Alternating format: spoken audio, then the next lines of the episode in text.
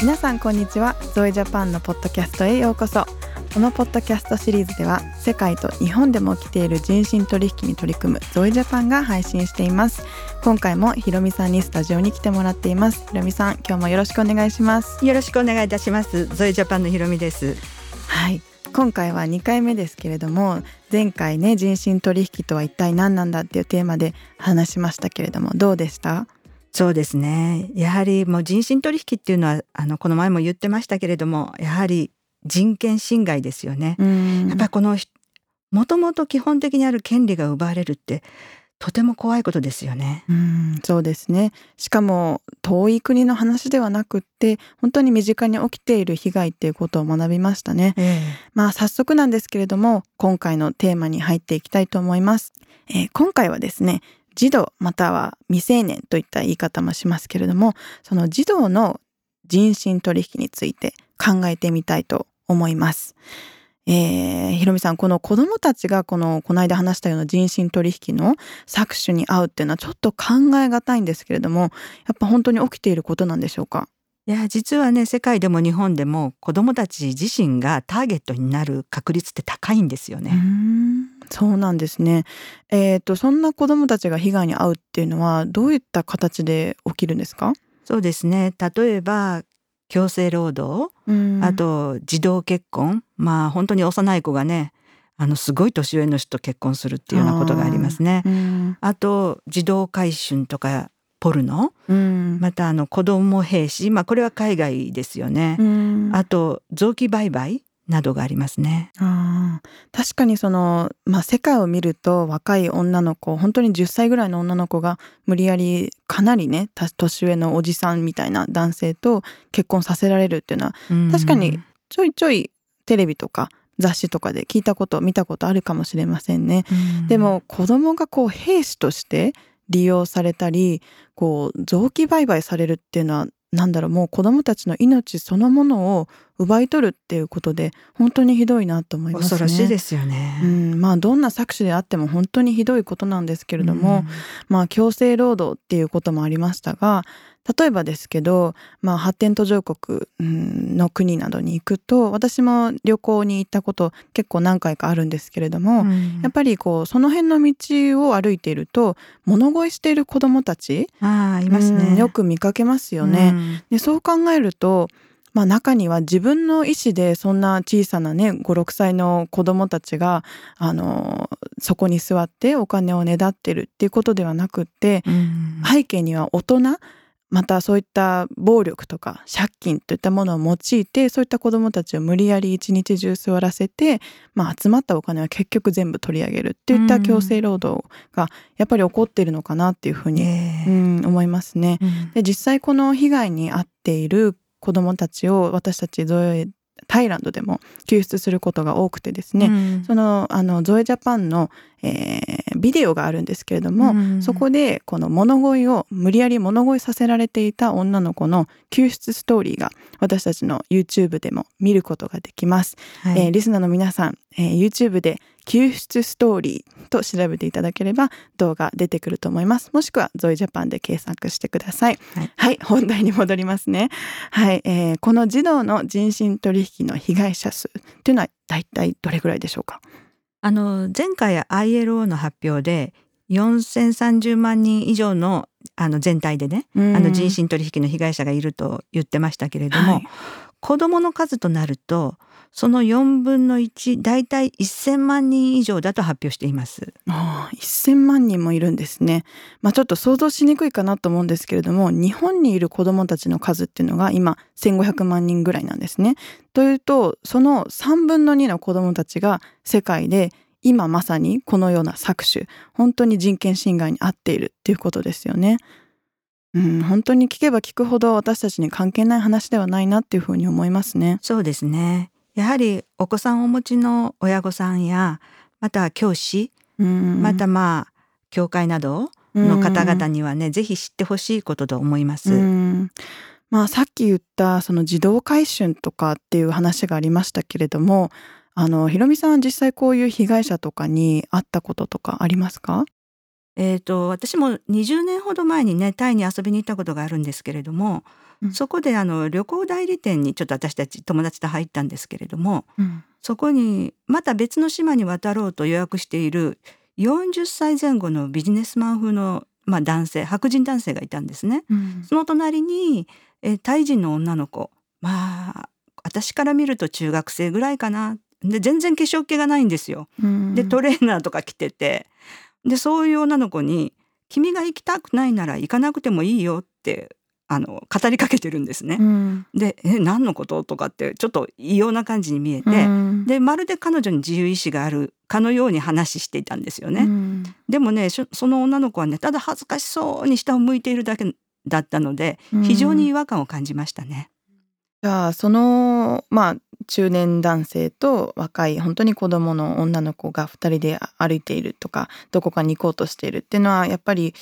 こう売春のビジネスっていうの買春ですよね、まあ、買う方の字を使いますけれどもそういったケースがやっぱり多いんでしょうか？そうですね。実はあの現地にあのちょっと友達がいたんですけど、うん、その友達があのあの子たちは売春婦なんだって教えてくれてちょっとびっくりしましたね。中学生なんですもん、まあ、見た目からはね。でまあ後からあの話が分かったんですけれども、まあ、売春宿を経営してるオーナーっていうのはそういう女の子たちにはお金がかかるんだっていうことで、女の子がお金を受け取ってもそのお金が全部取り上げられてしまう。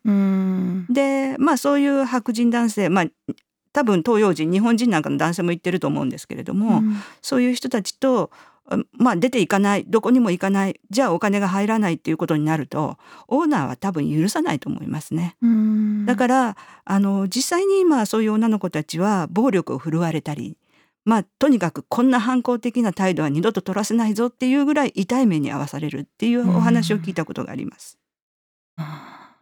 本当にそういう話を聞くと、ね、なかなか想像しにくいんですけれども、うん、まあ私自身ちょっとあの、まあ、この人身取引について勉強している時にその人身取引のドキュメンタリーの映画があるんですけれど「えー、ネファリアス」という映画ですね。はいはい、でそこで、まあ、あの東南アジアの国である本当に小さな小さな小さな女の子があの売春宿で売られていてで地元で活動している NPO がその子たちを救出して保護したんですけれども、うん、結局その子たちの親があのせっかく保護できたのにまた売春宿に売ろうとするんですよね。うん、でその NPO の人たちはいやもうこの子たちは学校に行かせるもうサポートも全部しますしあの村にいる家族の生活のサポートもするからもうお願いだから売春宿に売らないでくれってお願いするんですけど、うん、やっぱり家族はその子どもたちから、まあ、今受けている一定の収入ですよね、うん、そういったものをあの手放したくないということで結局あの、まあ、親の権利があるのでその子たちをその NPO から離して売春宿に売ってしまうっていうもう本当に辛いエピソードをあの話していたシーンがあったんですけれども、うん、うん、こういうことってやっぱりよくあることなんですかね？そうですね発展途上国なんかの、まあ、いわゆる貧困地域と言われるところではよく見られるケースですよね。うん、でまたそういうところに海外からの旅行者がやっぱり集まってでまあそういう子どもたちを連れ歩いているっていう姿があるんですけれども、うん、まあ純粋な観光目的で来てるわけではないっていうことがまあ見たらわかりますよね。うんまあ、特に私たちタイでも活動してますけれどもタイに行くと飛行機の着陸直前の時にあの、まあ、飛行機のスクリーンに自動売春あ人身取引は犯罪ですみたいなこう情報がスクリーンで流れてますよね。あと空港にあの着いてもこう大々的にポスターがでっかく飾ってあったりとか、あの本当に何だろうあの国を挙げて人身取引の問題に取り組んでいるっていう感じですよね。うん、まあゾエもタイで2002年から活動しているってことですけれども、うん、まあ、18ヶ月の赤ちゃんの被害者もいたっていうほど状況はやっぱり深刻ですよね、世界で起きている人身取引っていうのは。でまあ私たちの子どもの保護施設ですね子どもたちがあの救出されてからそこで生活するところですけどもまあそういった子どもたちが、まあ、かつて日本人の客がよく来ていてあの客としてあの迎えなくてはいけなかったんだなって推測できるような発言をしている子どもたちもね、いたそうですね。本当にこの恐ろしい犯罪の加害者の立場に立ってしまう人たちがいるっていうのは本当に悲しいことだなと思いますね。まさにそうですよね。やっぱり加害者の立場に立つ人もいるし被害者になってしまう人もいるっていうことだと思います。これはどこの国の人とか日本人だからとかそういう問題ではなくて人としていわゆる人類の罪の問題なんでしょうね。だから多くの人がこういうことはまああって当たり前なんだみたいな感じで見て見ぬふりをし続けたそういう結果だと思います。うん、そうですね。やっぱり声を上げるっていうのは大事なことですね。えーまあ、先ほど話にも上がった児童回春児童ポルノっていうのがありましたけれども特にこの児童回春と児童ポルノっていうのは日本でも結構目にするというか、うん、あのニュースでもあったりするんですけれども、うん、これも人身取引に入るんでしょうか？そうですね、まあ、日本の場合は児童回春児童ポルノ禁止法っていうのがありまして、うん、その場合の児童の年齢は18歳未満とされているんですね。ですからあの搾取の目的で18歳未満の児童児童のあの性的映像を撮って売ったりとか、うん、お金を払って性行為した場合はあの脅し先ほど言ったような脅しとか詐欺みたいな手段が使われなくても人身取引とみなされます。うんなるほど。だからまあ国際的な定義から見ると日本でも人身取引は起きていると言えますよね。なるほど。まあさっきのタイの話じゃないですけれどもあの暴力とかタバコの火を押し付けるとかいったそういったことをすると、まあ、体に傷ができたりあざができたりして、うん、で日本って結構虐待とかの問題に関して結構敏感じゃないですか、うんはいはい、だからこうまあバレ変な言い方ですけどバレやすい、はい、なんか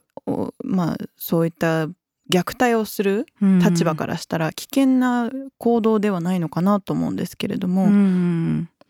まあ、あの日本の今の現在の日本ではそのようなことそういう手段を使うっていうことはあまりないかもしれませんよね。ただ日本の場合はまあ暴力よりも子供を騙す、うん、その騙しのテクニックが使われることが多いですね。うんなるほど。まああとやっぱり自己責任？うんって言った言葉って結構強くありますよね。よく聞く言葉ですよね。まあそんな危ないところ行くからだとかなんで知らない人とについていくんだとか自分自身が被害に遭った後に一番こう悔やんでるんですよね子供たちは。でもそれを周りの大人たちが同じようなことを言うとやっぱり二重に苦し苦しい立場に追い込まれますよね。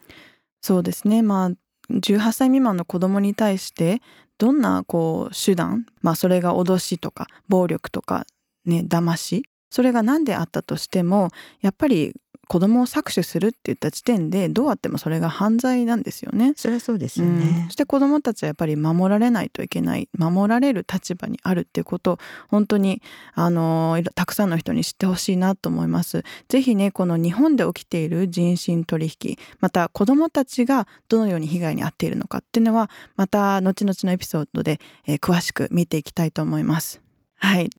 ではそろそろ時間になってしまったんですけれども、えー、今日この子どもたちが被害に遭うということでお話ししました、えー、ひろみさん最後に何かメッセージなどありますか？そうですね。やはり子供っていうのはやっぱり国にとっても宝だと思います。まあそういう子供を食い物にする大人が食い物にするような社会にやはり将来はないと思いますね。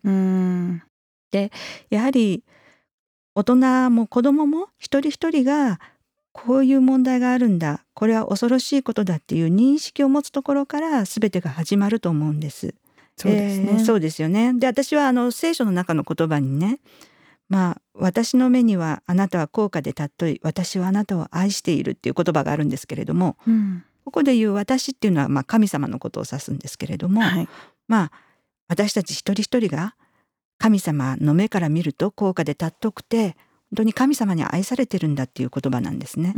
私はこれはとても好きな言葉なんです。ですからやはり一人一人の人が自分はすごく大切な存在なんだ神様から愛されているんだっていうことを知る社会になってほしいと思っています。うんなるほどやっぱり自分が愛されてるっていうことを知れば、うん、周りの人たちのことも大切に大切にできますよね。えー、うんいや本当にありがとうございました。もうだからこそ多くの人たちにこのポッドキャストを聞いてどんどんと情報を入れていってほしいなと思います。まあ今日は本当に、えー、難しいね重いテーマでしたけれども、えー、いろいろ教えてくださってありがとうございました。こちらこそどうもありがとうございました。はい。ではリスナーの皆さん、えー、今回はここまでですが次回は日本で起きている人身取引、えー、これについて詳しく見ていきたいと思います。私たちゾエジャパンについてもっと知りたいと思った方は、えー、ウェブサイト URL が gozoe.jp にアクセスしてください、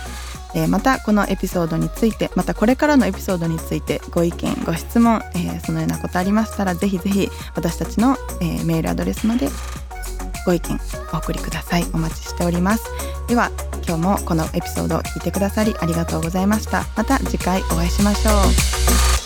すべての人に手を差し伸べすべての子供を救うため